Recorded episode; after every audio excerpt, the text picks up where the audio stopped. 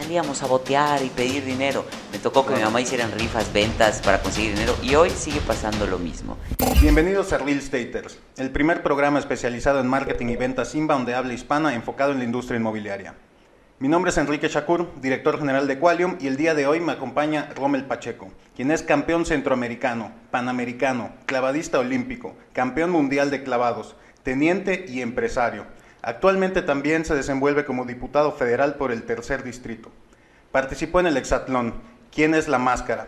Mira quién baila y de invitado en Masterchef y Guerreros. Ganador del TikTok Award 2021 como creador de contenido en la categoría del deporte.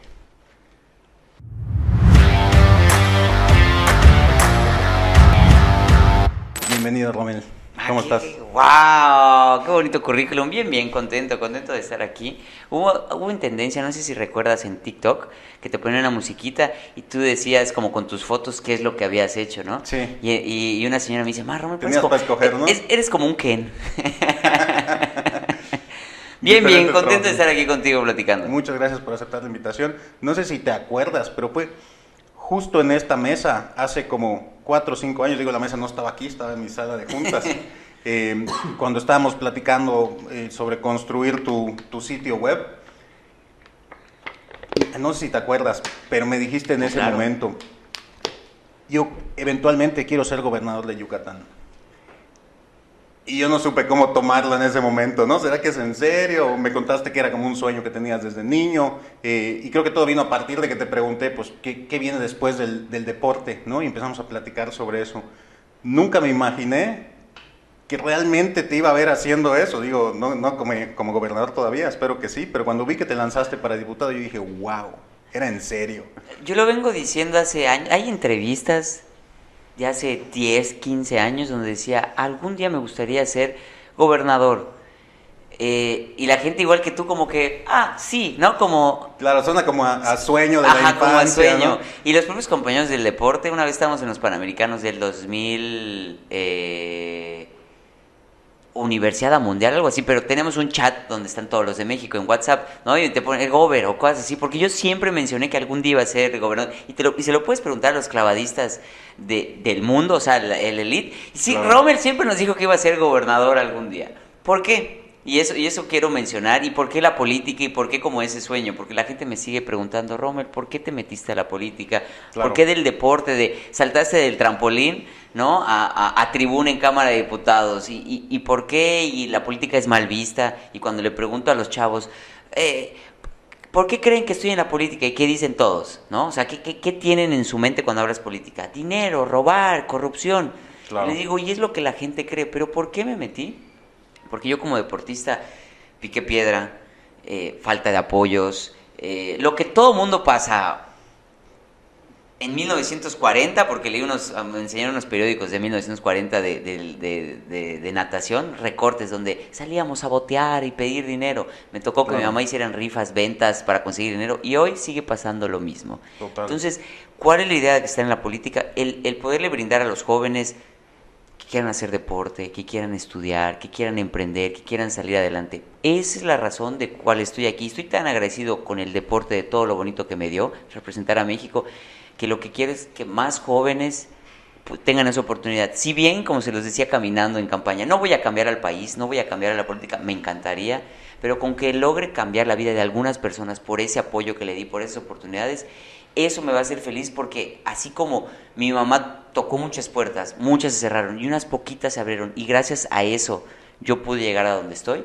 eso es lo que me gustaría que los demás jóvenes eh, pues lo puedan tener. Y sí, de niño lo decía, no me creían, pero hoy voy por ese camino y no sé si mañana, si en tres, eh, si en seis, nueve años, cuando, cuando sea, pero sí ese es mi objetivo. Así como en los clavados tenía objetivos claros de voy a estar en los Juegos Olímpicos, voy a hacer esto, voy a ser Claro. campeón mundial, lo mismo en, en, en- en el tema de la política. No, no me queda duda que donde pones el ojo pones la bala. Entonces, si ya lo dijiste públicamente, llevas diciéndolo pues por tanto tiempo, y espero que Y es preparación, y es trabajo, igual que en el deporte. O sea, Claro. yo dije, algún día voy a estar en Juegos Olímpicos, pero no quiere decir que a, a la semana ya estaba en Juegos Olímpicos. Claro. Es un proceso, es preparación, y la gente hoy no me liga mucho a la política y solo al deporte.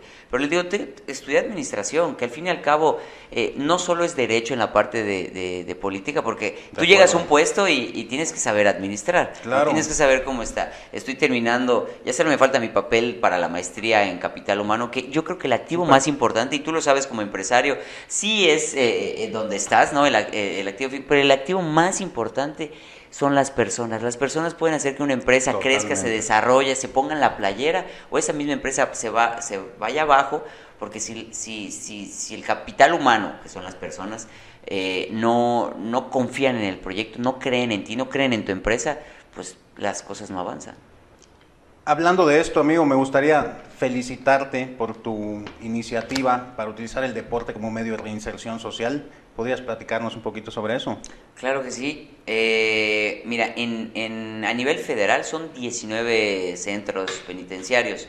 Estatales son aproximadamente 251 y como unos 53 para lo que son adolescentes. De esos 19 federales, en 13 no existe deporte y educación. Cuando la gente, por desgracia de la vida, por delito, por lo que tú quieras, entra pues a un centro penitenciario, lo que se, eh, si no es un delito grave, lo que se pretende es que regrese a la sociedad, pero regrese de una manera positiva, no, no a delinquir. Que la mayoría de los casos, desafortunadamente el 70% a los dos años ya regresó. ¿no? Eh, eh, lo que se busca a través del deporte, porque según el artículo 18 de nuestra Constitución, marca que se debe de dar educación, salud y deporte en los centros penitenciarios para su reinserción. Y el artículo 18 de la Ley General de Cultura Física y Deporte también lo marca. ¿okay? Donde tú quieras está marcado. Una cosa es que diga y una cosa es que se ponga en práctica. Claro. Si, en, si en 13 de 19 no se, no se está aplicando, creo que sí es importante hacer este llamado para que sí, sí, se, sí se ponga ese dedo sobre el, sobre el renglón. El deporte es una maravilla en sí en la, en la vida normal. ¿no? El deporte, y te lo digo como deportista, te aleja de vicios, te aleja de malos pasos, Normalmente los adolescentes pues, se la pasan más que los 15 años, que la fiesta, que salen o, que el antro, que no tiene nada de malo. Pero yo me la pasaba más entrenando que en eso. Eh, me la pasaba más entrenando que, que, echando fiesta, ¿no? Entonces, no quiere decir que la fiesta y eso esté mal, pero, pero el deporte te, te, te, enfoca hacia objetivos claros. Que cuando una vez que dejas el deporte, pues te, te, encaminas en lo que quieres. Y el deporte previene enfermedades, que es más barato previene delito, que es más barato. Entonces yo creo que el deporte, tanto en, la ciudadanía normal como en el tema de, reinserción a los que pues han estado en la cárcel, es la mejor herramienta. ¿Y cómo, de qué otras maneras has podido promover el deporte desde tu posición en este momento? Desafortunadamente, y eso a mí de verdad, y lo quiero decir a la cámara, me causa mucha tristeza, el deporte no lo ven como algo prioritario al primero que le quitan presupuesto, los diputados federales tenemos eh, la tarea de cada año ver el tema del presupuesto en todos los temas, eh, salud, deporte, educación. Al primero que le rasgan, que le quitan, es al deporte. ¿Cuál es su lógica? Que el deporte no es prioridad, que el deporte no es importante, que es más importante la salud, que es más importante la educación, que es más importante la seguridad. Yo les digo, por supuesto que estos tres, por decir uno, son sumamente importantes, pero ¿qué creen? Que el deporte es transversal y está en todos y cada uno de ellos, pero como medida de prevención es mucho más barato que a través del deporte eh, erradiques el tema de obesidad, el tema de diabetes, poniendo a un activador físico eh, que imparta clases todos los días, a que a ese mismo niño con eso mismo le tienes que comprar su medicamento de diabetes, es mucho más caro. En el tema de seguridad, que es más barato? Igual, o sea, el tema de seguridad, entonces yo le digo, no está peleado. Si tú le quitas al deporte un peso que tú inviertas en deporte, se multiplica por 10. Un peso que le quites al deporte, ahí te va a salir mucho más, más costoso. No sabes cómo peleé y defendí el tema del presupuesto del deporte este año, y a pesar que ha venido una disminución de 7 mil millones de pesos que estuvo. Hoy está en 2.400 millones de pesos. Y todavía este año le quitaron 322 millones de pesos. Yo digo, ajá, bueno, se lo quitas. ¿A dónde me lo estás mandando? O sea, mejor agarra un poquito. Oh, el tema, a ver, algo importante. Hace unos años nos, aumentaron el impuesto de las bebidas azucaradas, entre muchas otras cosas, según para, para para temas de salud, para temas por, por la obesidad que tú quieres. Ok, Claro. está perfecto, ¿no? Me parece. Pero ese dinero entra, se licúa y se revuelve entre todo lo demás y se distribuye a presupuesto. Entonces no va directamente el impuesto que va a bebidas azucaradas o el de, eh, o el de tabaco o el de alcohol, no va directamente a, salud, no va directamente al deporte. Deberían etiquetarlo y que vaya eh, todo el impuesto recaudado de bebidas azucaradas va al deporte porque o 50, 50 al deporte y 50 a salud porque con el ah, pero si Claro. llega y lo van a mandar a, a a lo que tú quieras, ¿no? A construir a una mega obra. Pues, eh, a ver, no, no, me- no, me, no me macha ahí el, Claro, Pero no solo es de, de ahorita, o sea, eso es de, de- esto viene de, de- de mu- muchas administraciones. Claro. Y pues bueno, espero que estando ahora en esa posición, pues realmente puedas Y lograr. me apasiono, algo que- ¿verdad? Me pongo acá como si estuvieran los clavados. Eh, porque sí es importante, ¿no? O sea, no puede ser que el, el presupuesto de deporte solo vaya para abajo, eventualmente deberían de agregarle tantito, ¿no? Claro, y no, y no sabes el- la cantidad de solicitudes que me llegan a mí. Obviamente me ven como figura del deporte, ¿no? Y saben Claro. que lo que una de mis Que lo que importancias es deporte. pasando, tú lo pasaste. Y lo que yo he dicho es que el deporte no es un gasto, es una inversión. Entonces, solicitudes, pero de todo el país me llegan, no solo de Yucatán. Y de Yucatán también me llegan un montón. Entonces, no hay, no hay manera, o sea, me llegan, me, me llegan todo lo que está pasando y de verdad me encantaría decir, sí, sí, con una varita mágica.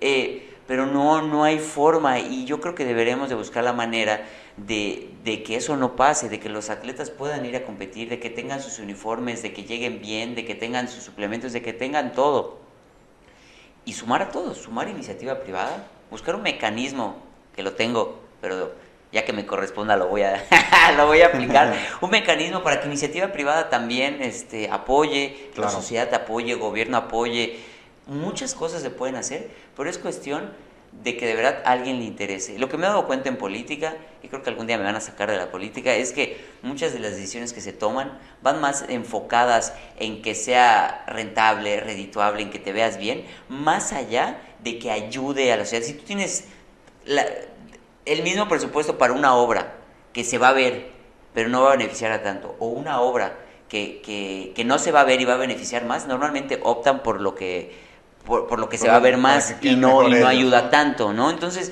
yo digo, a ver, a la hora de tomar una decisión tienes que pensar si ayuda o no ayuda, en qué beneficia más. Y creo que sobre eso la gente se da cuenta, no, muchas veces no tienes Claro. que, que, que solito se habla. Es igual que en el, de- en el deporte. En el deporte tú puedes decir, yo soy el mejor, yo soy muy bueno, muy bien, ajá. Cuando llegue la competencia, gana no el que lo dice, sino el, el que lo demuestra. Es cuando se ponen dos boxeadores y- Claro. y, se están pesando, ¿no? Yo, y tú, y te ve feo, ajá. El que se sube al ring, entrenó, preparó y sale en su día, es el que gana. Y el otro queda mal, ¿no? Porque nomás dijo yo acá, el mejor, Claro, no sé qué, claro. y, y luego perdió, ¿no? Amigo, me gustaría platicar un poquito también sobre tu libro, otro que me parece uno de tus grandes logros eh, de este año. Em, ¿Qué me puedes decir? ¿Cómo te está yendo con eso? Bien, bien. Justo ayer un cuate subió una, una, una, una historia este, que llegó y, lo compró. Eh, Es un sueño que tenía cuando inicié, justo cuando vine contigo. ¿Te acuerdas que en la página estamos viendo el tema de, de- de la Las página para las conferencias. ¿no? Sí. Y, y cómo surgieron la, la primera vez que me invitan a una conferencia, ya bien dada. Me habían invitado muchas veces, pero cuando di la primera conferencia me senté a estructurar como eh, la idea, una historia, cómo empecé. ¿no? Y de ahí fue como la base para poder crear el libro. Durante pandemia, que pues fue difícil para todos, Claro. Todavía seguimos perdiendo gente, familiares, amigos. eh, a raíz de eso se perdieron empleos, eh, cambió la vida en mucho sentido. Pero dentro de todo lo negativo que puede, que pudo existir, también nos dio herramientas. Los podcasts se desarrollaron más, el, el home office, ¿no? El- eh, muchas cosas. Y una de esas a mí me permitió estar en mi casa, pero de estar de ocioso haciendo nada, aparte que tenía que entrenar con lo que tenía, porque venían los juegos y no sabíamos qué iba a pasar y tampoco podía ir a la fosa porque todo estaba cerrado, era el sentarme a escribir el libro, sentarme y, plasmar toda la- todo lo de las conferencias y más en, en- en el libro, que, que no, no es solo por, por, ah, por escribir y- y porque se venda, ¿no? De verdad, es, es un bebé para mí, porque es, y es un, es un Rommel, pero en, en, en, en letras. De verdad, si lo lees, me escuchas y ves, es muy, muy yo, es muy sencillo, son ocho capítulos, te da anécdotas reales con una moraleja y con pasos y con... La verdad está muy sencillo y es un niño, un adolescente que está como no sabe qué hacer el día de hoy, creo que los va a ayudar, los va a orientar, pero también una persona adulta que está pasando por alguna tristeza, alguna situación. De verdad es un libro de cabecera que no es porque, porque sea mío, porque he leído muchos de, de, de, motivación y hay unos que son como muy técnicos, ¿no? Puros pasos. Y hay otros que tú lees que son anécdotas, pero que tampoco son propias. Cuentan de porque Phelps hizo, o porque Jordan hizo, o porque el escritor hizo un, un estudio. Pero aquí es como de todo un poco y que la gente se dé cuenta que soy una persona normal, carne y hueso, que llora, que sufre, que gana, que pierde, pero a pesar de eso sigue adelante y sigue trabajando por sus sueños. Así que estoy seguro que el que lo lea le, les va a gustar. No he tenido un comentario malo, ¿no? Así que este, ojalá y les, les, les guste. Y el título se llama ¿Cómo ser el mejor del mundo? Y muchos me dicen, ay, qué título tan ostentoso. Pues obviamente un título tiene que ganar. Y sí, con mucha humildad lo digo, gané la Copa del Mundo. Pocas veces puedes decir soy el número uno del mundo, pero no, no. es no es el título, es decirle a la gente que si yo pude, un niño de Mérida, yucateco, eh, flaquito, chaparrito, ¿no? Que, que, que, a veces decía, algún día voy a estar en Juegos Olímpicos, sí pudo alcanzar sus sueños y el mensaje es ese, si yo pude, que no daban un peso por mí cuando era niño, hoy alcancé, tú también, no importa si eres de Zacalá, de, de, de, de Molas, de Valladolid, de, Nuevo León, de Mérida, de donde tú quieras, si verdad te lo propones, si trabajas, sí se pueden abrir las puertas. Totalmente, y creo que es interesante ver cómo pues tenemos muchos paisanos alrededor del mundo teniendo éxito en muchas diferentes cosas, ¿no? Hace poquito salió la noticia de que había eh, mexicanos participando en franquicias de Marvel, por ejemplo, ¿no? Y como estamos por todas partes, eh, entonces nada más cuestión de creérsela, ¿no? Ayer fui a un restaurante que justamente acaba de abrir en el centro, este pues no voy, no voy a echar el comercial, pero ojalá y sí. Está en el centro, que es que, que, vivió 10 años en Dubai, chef yucateco que estuvo en Dubai y ahorita está acá y abrió su restaurante. Ayer fui, no sabes qué rico, qué rica comida, porque a veces vas a restaurantes este, pero pierden como la esencia del sabor original yucateco, claro. ¿no? Y eso es una fusión, sí, se ve moderno, porque te ponen una tostada de queso de bola que está rica, pero el sabor no se pierde. A lo que voy, hay muchos yucatecos regados a, a lo largo del, del, mundo haciendo cosas importantes, cosas muy, muy importantes, pero a veces este, no, no lo apreciamos, no lo valoramos y creo que el yucateco tiene todo para salir adelante. Totalmente, y creo que a veces es una cuestión de, de, mentalidad de nosotros mismos. Y cuando tienes la oportunidad de trabajar con gente de fuera o, o, de salir a hacer cosas en el extranjero, te das cuenta que son gente como tú, ¿no? A, a veces de repente en, en, otra situación completamente, pero gente como tú al final, ¿no? Entonces definitivamente puedes lograr cualquier cosa que ellos estén haciendo también con, con el ahínco suficiente, ¿no? Y la gente me dice, es que, ¿no? Los memes, miles de memes que salen de motivación, de tú puedes, adelante, ¿no? Y ah, sí, pero, o sea, sí, pero no hay una, una fórmula secreta que, que, que, que tú te la tomes y se te va a cumplir, no. La fórmula es trabajar, es prepararte, es ser incansable. Y me dicen, sí, pero las oportunidades, hay gente que tiene oportunidades, y hay gente que no tiene oportunidades y nunca va a poder salir de ese círculo vicioso, negativo y lo que tú quieras. Y yo no digo que sea fácil, no, muy difícil, pero conocemos muchas historias a nivel mundial de personas que vienen de lo más difícil, de lo más duro, de lo que tú quieras y a pesar de eso trabajando se han vuelto multimillonarios y lo que tú quieras o muchos actores que hoy vemos este que antes eran meseros, ¿no? Y, y hoy son actores millonarios de Hollywood. ¿Podemos poner pretextos? Millones. Pero lo que debes de hacer es no volverte víctima, sino protagonista y ver la manera. De, si quieres, puedes. Totalmente. Amigo, entrando un poquito ahora sí en el, en el tema inmobiliario. A lo que venimos. Ahora sí, a, a, lo que venimos. ¿Qué me puedes decir desde tu posición con acceso a mayor información sobre el crecimiento del estado de Yucatán? ¿Cómo vamos en ese, en ese ámbito? Vamos, Yucatán es de los pocos estados pocos estados que va creciendo al 8.5%, ¿no? ahorita, a ver, la inflación está casi en el 12%, entonces sí hubo mejora en salarios mínimos y lo que tú quieras, pero subió la inflación, entonces está, está peor, a la gente le sale más, más, más caro su día a día. Yucatán, a pesar de eso, obviamente con pandemia, perdió muchísimos empleos, 22 mil empleos, si no me equivoco. El día de hoy ya, triple, ya, ya está mucho mejor, ya lo recuperó y ya está avanzando y vamos en el 8.5 eh, en tema económico. ¿Es importante? Sí. ¿Y de dónde viene eso? Esa raíz no solo obviamente de la parte de, gobierno, el gobierno no puede decir así voy a crear empleos por crear, sino es la atracción de inversión, tanto nacional como extranjera. Claro. Porque le damos certeza jurídica, pero sobre todo le damos el tema de seguridad es muy importante. El tema de seguridad es algo muy, muy importante para cualquier eh, ciudadano y para las empresas. Pero el tema de certeza jurídica, que pongan una planta, que no les vayan a cerrar, que les den eh, la, la, facilidad o la oportunidad de que genere, de que esté aquí, genere empleo, es algo importante. ¿Qué tenemos? Yucatán tiene, paga 17% más cara la energía, la luz. ¿Por qué? Porque tienes un ducto que es el Mayacán, que es reducido, que se está buscando ampliar. Entonces el tema de electricidad sería nuestro único tema en ese sentido. Pero todavía hay abasto. Lo que se está pretendiendo es ver hacia futuro, que no sea una, una problemática, a, agrandar el tema del, ducto de Mayacán. Y dos, las energías limpias y renovables. Cuando tú vas a Progreso ves esos ventiladores gigantescos que generan energía. Lo que se, hay muchos de los proyectos que ya están, nada más este, se quedaron parados pues, por el tema de, de, la reforma eléctrica, que, les dio miedo y les dio inseguridad. Imagínate invertir millones de dólares en energía renovable y que te digan, no, ¿sabe qué?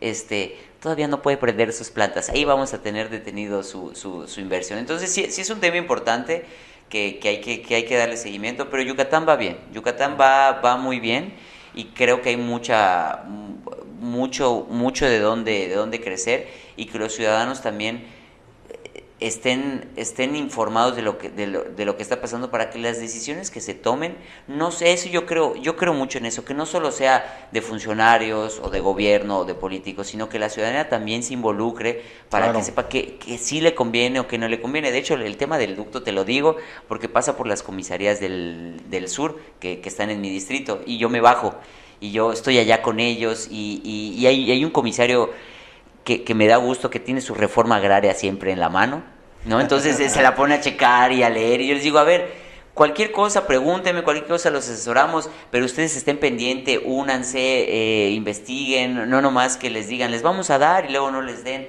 Y también no solo pidan para la comunidad, no solo porque pedasen, porque pasen, pues les, les toque una ayuda, sino dejen algo que aunque ustedes ya no estén, ese parque, esa escuela, ese centro comunitario va a perdurar y va, va a ser una ayuda para toda la, toda que, la comunidad. Que trascienda a tu administración o como quieras llamarle, ¿no? Que vaya más allá del tiempo que estuviste tú en ese, en ese puesto, en esa posición. Así es. Así como Salvador Alvarado, que a veces este, cuando ganabas el premio estatal de mérito deportivo ponían unas placas este, entonces, si tú vas al, al, Salvador, hay varias placas, pues, 11, 11 o 13 años me tocó el mérito deportivo. 11, creo que 11 veces me tocó el mérito deportivo, entonces, este, hay 11, ahorita la gente va a correr y me manda las fotos de las placas. yo quería darle la vuelta a todo Salvador Alvarado, y este y lo expropiaba. Ah, no, no es cierto. no, pero este sí hay varias. Ahí me tocó con muchos compañeros deportistas. Eso te das cuenta de lo viejo que eres cuando ves 1900, 2000, dices, "Chin, desde esa época." Claro, sí, no y luego piensas, "Ay, sí, el 2000 hace poquito." Y luego te vas a pensar, "Chin, fue hace 22 años, ¿no?" Yo no, veo las fechas de nacimiento. Nació en el 2009 yo 2009 es como, wow, el futuro. Ves las mías, 1986, ¿no? Dices, uh, ya, llovió. Claro, no piensas alguien que nació en el 2000 y dices, ah, debe ser un niño. Y pues no, ya, es un adulto. Sí, ya, 20, 22, sí, sí, sí. Puedes subir un poquito el, el micro. Bueno, bueno, vale. ahí está. Perfecto. Oye, y otra cosa interesante de Yucatán es el tema de la conectividad, por ejemplo, ¿no? Estamos absolutamente conectados. Hay vuelos a casi todos los estados directos, ¿no? Eh, veo que han estado agregando también vuelos directos hacia, hacia Yucatán y eso, pues, o sea, al final puedes estar de cualquier parte de la República aquí en, ¿qué te gusta? Dos, tres horas, cuando mucho. Yucatán es tendencia ahora. Yucatán ahora, todo el mundo quiere venir a Yucatán, todo el mundo habla bien de Yucatán. A mí que me toca viajar cada semana eh, de la Ciudad de México acá, el vuelo viene lleno, ida y regreso, la hora que tú quieras, 6 de la mañana, 3 de la tarde, 10.40 de la noche, hay un vuelo de 10.40, Sí. lleno, ida y regreso. Me da gusto, yo, a ver, cuando, me, cuando era niño que venía, este, había una compañía que no existe, Aviaxa, y, Sí. y recuerdo que yo me podía acostar en el avión porque no venía nadie, o sea, era, en- Claro. eh, estoy hablando de hace 24 años, ¿no? No, 23 años, no había tanta conectividad y no venía tanta gente. Ahorita vas así, ¿no? Este, ¿Sabes lleno, full. Yo tenía la costumbre de nunca pagar por escoger el asiento en el avión. Decía, "Ah, pues me- voy a gastar, no sé, 300, 600 pesos más en escoger, que me pongan donde sea, ¿no? A mí no me molesta, o sea, puedo ir en Ah, yo sí no lo, yo sí no lo en- pago. ah. No, pues yo no lo hacía hasta que un día me tuve que quedar una noche en el aeropuerto de Ciudad de México porque eh, pues estaba sobrevendido el vuelo y como yo no había seleccionado Ah. asiento, no, pues sabes que ya no quedó Ya asiento. te y- agregas, pasar primero, asiento, eh, taca, taca, taca, Sí, entonces taca. ahora ya selecciono asiento y todo, y No, prefiero sí viene gastarme el adicional que quedarme ¿Pero por qué me preguntaste eso? Ah, de la de... de la conectividad De, de la Yucatán. conectividad, sí. Y donde tú quieras. Yucatán está posicionado, o sea, puedes llegar por avión, puedes llegar por vía marítima, que eso es una de las cosas. Se va a dragar la parte del, del puerto marítimo, que eso va a traer eh, mucha más conectividad, cruceros más grandes, cruceros de carga para, para productos, eh, va a haber un astillero y ese astillero va a generar empleo. También puede ser, y, si- se potencializa, puede ser, hagamos de cuenta que podemos ser el, el- taller mecánico de todos los cruceros que vienen de Europa o que vienen de Sudamérica, que tienen que ir a Estados Unidos, que se tienen que reparar, pues se paran aquí, aquí los reparamos los yucatecos y se sigue, ¿no? Entonces, va a haber muchísima conectividad. Hay, sí, puede haber más también. Y hablando de, de- de conectividad, pues ahorita pues está la construcción del, del, del tren Maya, que eso Sí. va a ayudar también en parte a, a- a la conectividad. Totalmente. ¿Qué tanto crees que nos beneficie realmente el tema del, del Tren Maya, así a nivel de rama económica, generación de empleos, atracción turismo? Es un tema polémico, tiene sus pros y tiene sus contras. A ver, yo, yo, eh, la deforestación, eh, lo que está pasando, a mí personalmente me molesta, me enoja, porque Claro, yo soy de pero- las personas que de verdad pone su plantita, trata de reciclar, eh, yo no mato bichos, o sea, yo los agarro y, Y y los sacas. saco y todos te van a picar, no me gusta. Entonces, ¿se pudo haber hecho mejor? Claro que sí, ¿no? Y yo, todo, lo, y yo lo hubiera pasado por arriba de la carretera. Si ya, Claro. ya hubo deforestación en la carretera, también hagamos de conscientes, la carretera que existe, también hubo deforestación. O sea, yo hoy no lo vemos más, como ¿no? O deforestación, pero a ver, hoy donde, donde estamos sentados hoy, hubo deforestación. Donde vives hoy, hubo deforestación. Vendría mucho más gente, yo pienso, este, la realidad es que no tengo el dato, pero creo que se va a mover mucha más gente en el tren de lo que se podría mover en la carretera y requeriría, o sea, si la ampliáramos o hiciéramos más carreteras, pues se destruiría mucho más que simplemente haciendo el tren, ¿no crees? Yo personal la hubiera pasado por, por, por, por la, la carretera, carretera. que ya existe, como no se acuerdan la película de Batman que llegaba el tren, que está elevado y que llegaba al, al- al- al edificio este, donde se recargaba, bueno, lo ponías en el centro con, con esos pilares gigantescos y lo pasabas por ahí. Bueno, ya está. ¿Qué creo? ¿Va a tener, tener derrama económica? Posiblemente sí, porque los extranjeros van a venir y van a, pues, se van a mover por, por, por allá. ¿Se va a hacer más empleo? Sí, pero hay que tener en cuenta que tiene que ser empleo yucateco, muchas de las cosas. Algo que yo me, yo me encontré es que muchos de los volquetes, eh, de hecho no le estaban dando empleo a, a yucatecos, eran de otros estados, de Tabasco y de Chiapas. Entonces creo que sí se debería usar la mano de obra yucateca para que la derrama económica de mano de obra sea yucateco. Eso es un tema. Dos, ¿sí va a traer derrama económica? Claro que sí. Lo, hasta seguramente lo vamos a utilizar, ¿no? De, de irte a Cancún y manejar, y te Claro. subes, descansas, va a haber, eh, van a poder más eh, poner temas económicos, no sé, eh, eh, artesanías, conectividad, Airbnbs, lo que tú quieras. Sí, yo creo que sí es un buen proyecto, yo creo que sí es un buen proyecto, aunque yo hubiera sido un poquito más, más sustentable en, en, en muchos de los temas. Ahí, yo sí, sí hubiera apelado al, al, tema de la sustentabilidad, pero no solo en el Tren Maya, en todos, en todos. Y, y, sobre todo el tema de, de, construcción, yo creo que se debe de, de, regular un poquito más ese tema. Tenemos que vivir en, en una, en, en, pues en una casa, pues sí, ¿no? Es lo que todo el mundo pretende, pero que se hagan no tan bajitas, que, le que, exista mucha iluminación natural para que no tengas que gastar en luz. Yucatán llueve a cántaros, bendito sea Dios, ¿no? Porque no tenemos problema de, agua. agua. Pero ¿por qué no recolectamos toda esa agua como se hacía antes, las norias en las haciendas que ¿por qué esperar a que sea un problema para Ahorita hacer algo, nadie recolecta, llueve y te enojas porque se encharca, ¿no? Pues no, que no se encharque, recolecte y que sea agua para que riegues, para que le bajes al vacín, los que no son yucatecos para que le bajes a la taza, ¿no? Muchas cosas que se puede hacer sustentable como lo hacían hace mil, 1700, 1800, que no había electricidad, que no había este eh, eh, bombas de agua, entonces buscar la manera de que seamos más, más sustentables. De acuerdo. Y hablando de estos temas de, sustentabilidad y brincando un poco hacia el tema inmobiliario de nuevo, ¿qué piensas sobre el, crecimiento exponencial que está habiendo en la oferta inmobiliaria en, Yucatán? Porque están saliendo desarrollos por todas partes, ¿no? De verdad vamos a tener un crecimiento eh, pues de población tan grande como para que la demanda equipare a la oferta que estamos teniendo?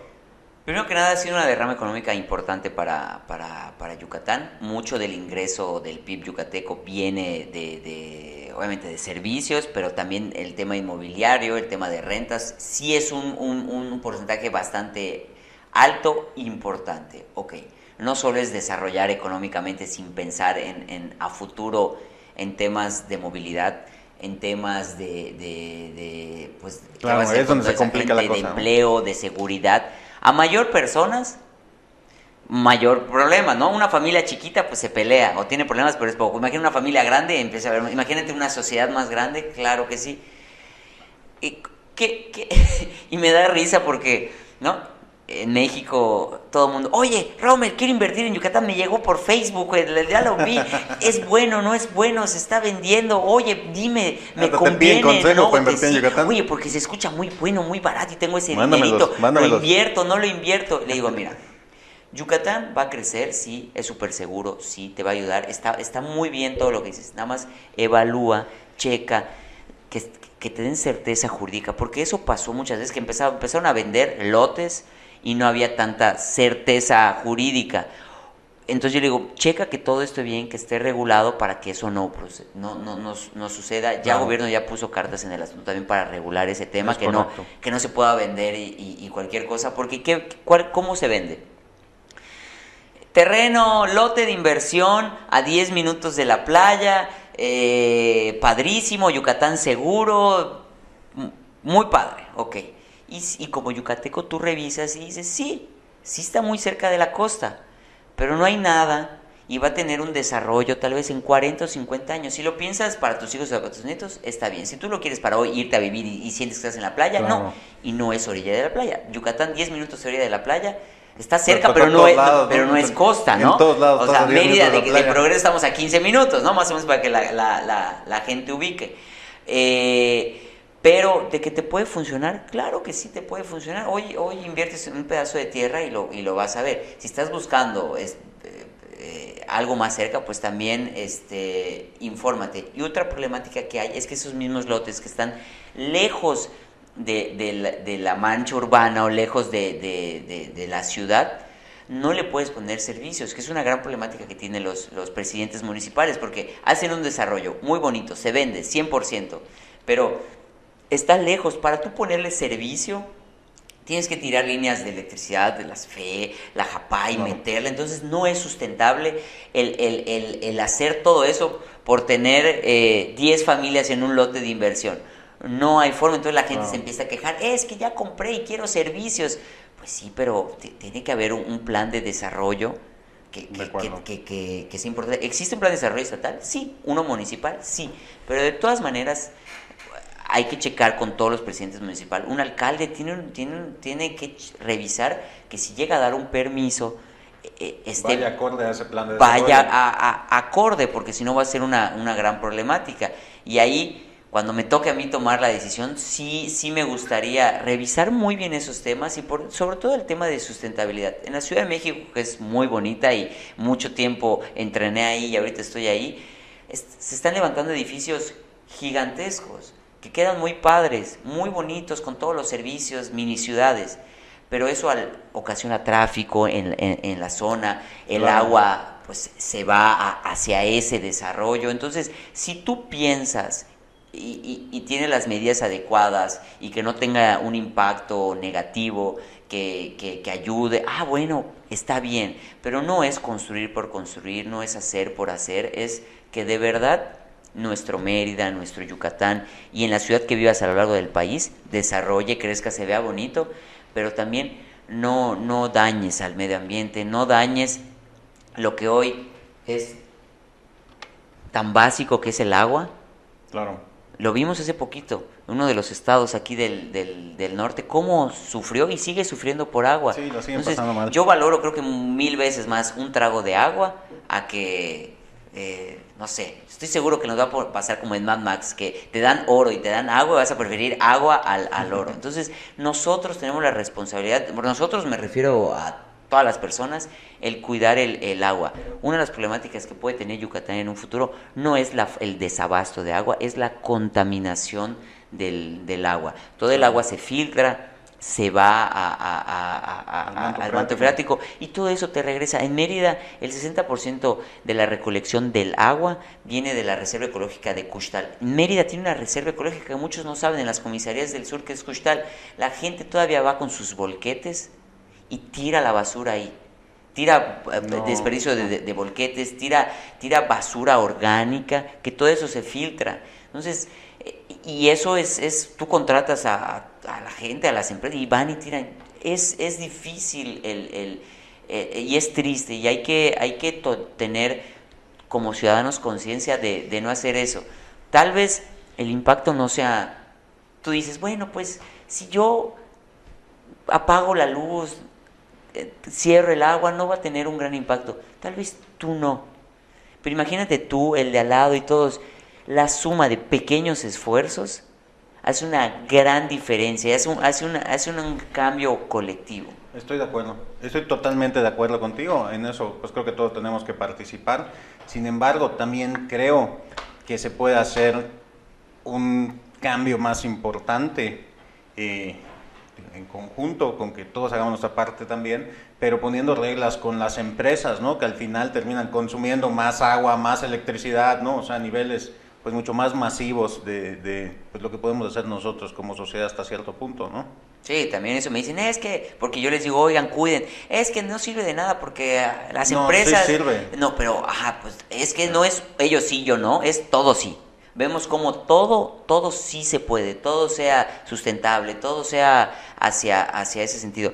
Y, y Yucatán tenemos una de las reservas, bueno, donde vienen a anidar los, los, los flamencos. Antes estaba en Celestún y ahorita se cambió a San Crisanto. Amigos, por favor, si vienen a Yucatán o eres yucateco y vas a San Crisanto, está bien, vaya, ve al tour, bonito. No los correteen, no los espanten, no, Claro. no, es, es, es algo que debemos de cuidar. Y al venir aquí, eh, Yucatán es acreedor a poder recibir recurso para cuidar, eh, es- es como si fuera un bono de carbón, pero tiene otro, otro nombre, bono, no recuerdo el dato, pero es como si fuera un bono de carbón para poder mantener. Entonces, si tú cuidas tu ciudad, si tú cuidas eh, eh, tu fauna y tu flora, puedes salir, puedes ganar y con eso la sociedad y la comunidad se ve beneficiada. Entonces es un doble ganar porque cuidas el medio ambiente y cuidas y ayudas a la economía local. Totalmente. Oye, algo que ha sido muy notorio eh, en todo este desarrollo inmobiliario en, Yucatán o en Mérida específicamente es que pues la parte norte de la ciudad es la que más se está desarrollando y la que tiene los mejores desarrollos. Eh, ¿Qué pasa con el resto del, del estado? ¿Qué proyectos eh, vamos a ver pronto, por ejemplo, en el poniente, en el sur? Eh, para que podamos ver también desarrollo en, en, esas áreas. Si hablamos de Mérida como tal, de, de, la ciudad, de hecho el distrito que represento es la parte poniente, la parte sur. La parte norte, como bien mencionas, eh, tiene más, más desarrollo inmobiliario.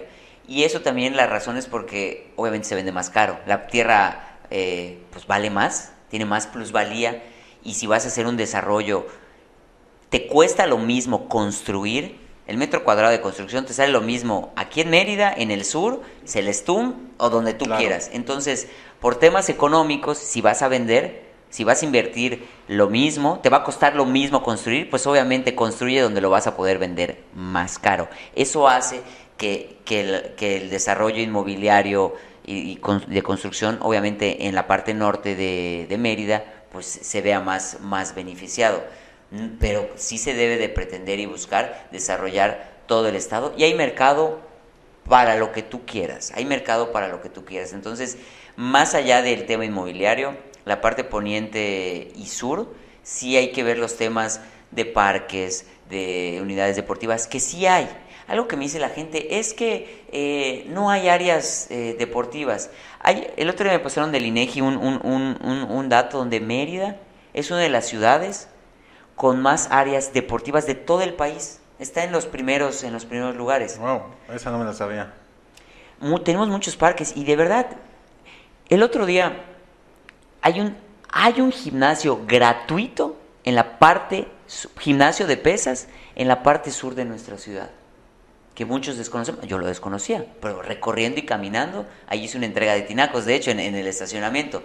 Sí hay, es cuestión de que la gente también quiera ir y se apropie de ellos porque no hay un parque, pero también tú lo pintarrajeas, lo, no lo cuidas, también tienes que hacerte eh, eh, parte de, ese parque. Entonces yo creo que sí es importante ver las áreas verdes, las áreas ah, de, recreación y que la gente se adueñe de, de, ellos, que los haga propio, que hasta ponga su arbolito y lo cuide, chapee un poco, también que participe. Creo que, creo que es importante que, se adueñen de, las áreas públicas. ¿Y qué me puedes decir, por ejemplo, del, gran desarrollo que está habiendo también en los pueblos costeros? Mucha construcción de torres de departamentos, ya cada vez es más difícil encontrar una propiedad en, primera fila, ¿no? Y te vas cada vez más lejos, ya estamos por San Crisanto, Chavijao, ¿no? Que antes nos limitábamos de que a Progreso, Chichulú, Telchac, Guaymitún, ya estabas lejos, ¿no? Pero ahora ya nos vamos este, Yo me acuerdo con mis primos teníamos un, un, bolchito, este, y pues estabas en progreso, ¿no? Rentabas, ya te acuerdas, ¿no? Que rentas la familia en una casa, todos los primos, tíos, cuelgan las hamacas. Sí, este, la araña de hamacas en verano, ¿no? Todos, ¿no? Amontonados, y luego vamos a las calles de arena. Y, y prestaban un bolchito, ¡ey! Y ibas en, en, el bolchito, este, y te seguías hasta Guaymitú para ver las casotas y para este, divertirte. Y decías, yo me acuerdo que para mí Guaymitún era así, yo sentía que, llegué a otro estado. ¿no? Ahorita ya todos los desarrollos ya están de hecho mucho más, más para allá. ¿Qué creo? ¿Que es importante? Pues sí, porque eh, derrama económica, Airbnb, departamentos. A lo que voy nuevamente y recalco que sean sustentables, que sean ecológicos, que, no dañen el, medio ambiente, que, se cuide. Es muy bonito llegar a la orilla del mar y todo. Sí, padrísimo, pero yo sí creo que, se debe de pensar en, en, todo, en el impacto que puede, que puede tener. Eh, había unos desarrollos que se querían hacer, que se pretendían que fueran más de tantos pisos, ¿no? Y eso iba a tener un impacto en las tortugas. Pues no, o sea, si es tantos pisos, tantos pisos, no, no me estés poniendo más. Si es esto, es esto. Yo, yo sí creo en eso y he hecho llamadas a la gente correspondiente para estar al tanto y para decir, a ver, esto, no, eh, pa, pa, pa, no, porque de verdad, de verdad yo sí creo mucho en, que la naturaleza debemos de, de, cuidarla. checas fotos de, de Cancún de hace 60 años, ¿no? Y digo, Cancún tú vas, está padrísimo, son hotelera, hermoso, ¿no? Y checa las fotos de hace 60 años, el, comparativo de, cómo era. Sí ha tenido, y de eso vive eh, Quintana Roo del turismo, y tiene una derrama económica, y, da empleos y genera. Pero ¿qué impacto ha tenido en el medio ambiente? ¿Cómo está el sargazo el día de hoy? Sí, no, terrible. Justo eh, fui a, a, Playa del Carmen hace un par de semanas a visitar un, un cliente que tenemos por allá y un complejo de torres de departamentos preciosa que se venden en millones de, de dólares. Eh, y te hacemos a la playa lleno de sargazo. ¿Y si quieren meter a la playa? No, eso hay una baja en turismo, los, los memes del no, no, no, no, no, o el de, ¿cómo dice? El que juntó su dinero y, y el TikTok que juntas tu dinero y, y, y, se te fue en las vacaciones. Y, no, mi dinero. Mi dinero, mis ¿no? Ahorros. De, de, mis ahorros que llegan y wow, y, y ven eso, o sea, por querer desarrollar y crecer, tuvieron un impacto ecológico negativo, que eso va a mermarles también a la hora de, de, de desarrollo inmobiliario, en venta, en turismo. Por eso digo que sí es importante el, el, el, el ponderar, el ver, el, yo no estoy cerrado a desarrollar, a, a, no, claro, genera empleo, el que construye, el que vende. Claro. Sí, pero de una manera escalonada, sostenible, eh, bien pensada, bien estructurada, o queremos vivir como ciudades que te, estás horas en el tráfico y, claro. y no, o sea, a, a, lo que voy sí, sí creo en el desarrollo, en la inversión, por supuesto, pero, pero también creo en que hay que cuidar el planeta en el que vivimos. Totalmente. Fíjate que esa es una, es una de las principales este, pues, tareas que se está tomando la administración actual de AMPI. Aprovecho para mandarle un saludo a, a Quique Traba, que es actualmente presidente, precisamente regular todo ese tema para que se siga el plan de, de, desarrollo de Yucatán y que, como dices, podamos crecer de una manera ordenada y, sostenible. ¿no? Eh, ¿Qué me puedes decir sobre proyectos que vengan a futuro en el Estado? ¿Tienes por ahí alguna información adelantada, ya sea gubernamentales o de iniciativa privada? Eh, pues de proyectos que signifiquen eh, algo importante de crecimiento para Yucatán o que nos puedan traer algo de plusvalía hacia los que están invirtiendo en el Estado. Mencioné unos hace rato, el de que es el, astillero italiano que, va a venir, que de verdad es una gran oportunidad. Ya se está capacitando aquí la gente que va a trabajar, porque en, como en tres años, yo creo que va, va a estar tres, dos, entre dos y cuatro años pero que la mano de obra sea yucateca. ¿De qué te sirve hacer eh, un astillero, necesitar mano de obra, pues los que van a reparar y todo eso, pero te ponen y, ajá, y el empleo, no, que sea para los yucatecos, ya se está, ya se está preparando eh, personas para, para eso.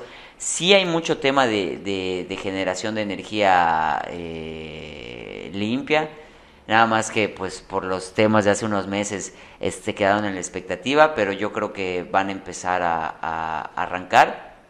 Eh, pues el gobernador ha viajado mucho eh, al extranjero para traer una empresa japonesa también va a abrir sus plantas y lo que se pretende hace poquito eh, varias de las empresas yucatecas eh, están pretendiendo abrir no solo en Mérida en el interior del estado que eso es importante y es lo que se pretende el día de hoy que el, que el desarrollo de empresas, el desarrollo económico, la, la creación de plantas, no sea solo en, en, Mérida por, por dos. Uno, para dar la oportunidad al interior del Estado y dos, por el tema de movilidad. Tienes que, si, si está en Mérida, tienen que moverse todos los días para venir acá. Entonces es mejor llevarles el empleo al interior del Estado, contaminas menos, generas empleo, hay una derrama, eh, eh, ayudas en, en, en mucho sentido a la construcción de, la nave donde, donde se fuera a hacer el, lugar. Y dos, eh, ya a la hora de generación de empleo. Así que creo que Yucatán hoy es un, un, referente en muchas cosas, pero en el tema de, de, atracción de inversión extranjera está muy fuerte y nuestra ventaja es la seguridad. Desgraciadamente en el país Total. no no hay, hay, no hay estados que no son muy seguros, ¿no? Y me toca porque viajo sí. en ellos que, que, que, viven así con el Jesús en la boca si van a la tienda y no regresan. Y Yucatán no tiene esa problemática y eso hace que sea un, un, un lugar eh, que volteen a ver, en el cual pongan sus empresas. Yucatán compite contra Singapur, le ganamos una licitación a Singapur de que abran una empresa y dijeron, no, nos vamos a, a, a, Yucatán. Entonces, ¿estamos haciendo las cosas bien? Sí, pero el tema de seguridad no hay que quitarle el renglón porque, eh, porque nos gusta vivir tranquilos. Y a claro. la gente que viene de fuera, bienvenidos sean a Yucatán, pero hay que venir a, a seguir teniendo una ciudad segura, bonita, cuidada. Todo el mundo se asombra cuando viene a Yucatán. Qué limpia, sí. qué segura, qué bonita.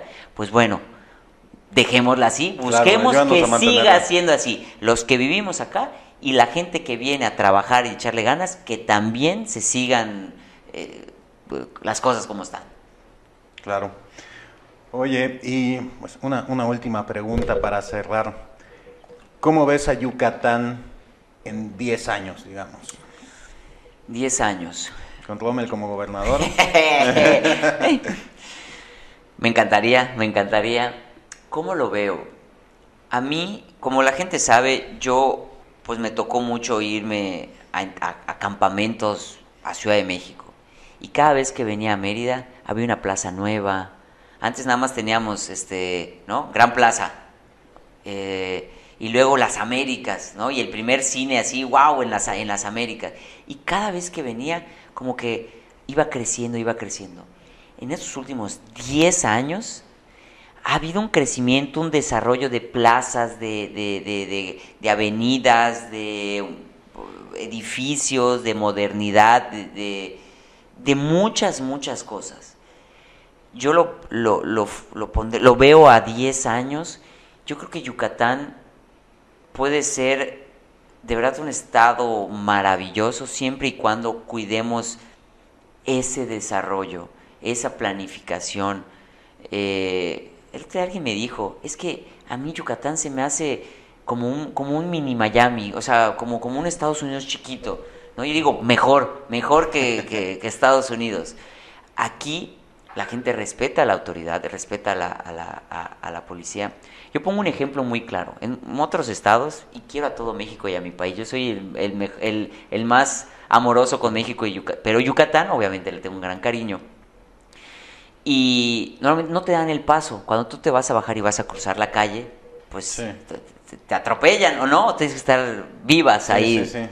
Yucatán tenemos los pasos peatonales que cuando tú pones un pie, la gente se para. Se para. Hoy es costumbre. ¿Cómo empezó esa costumbre?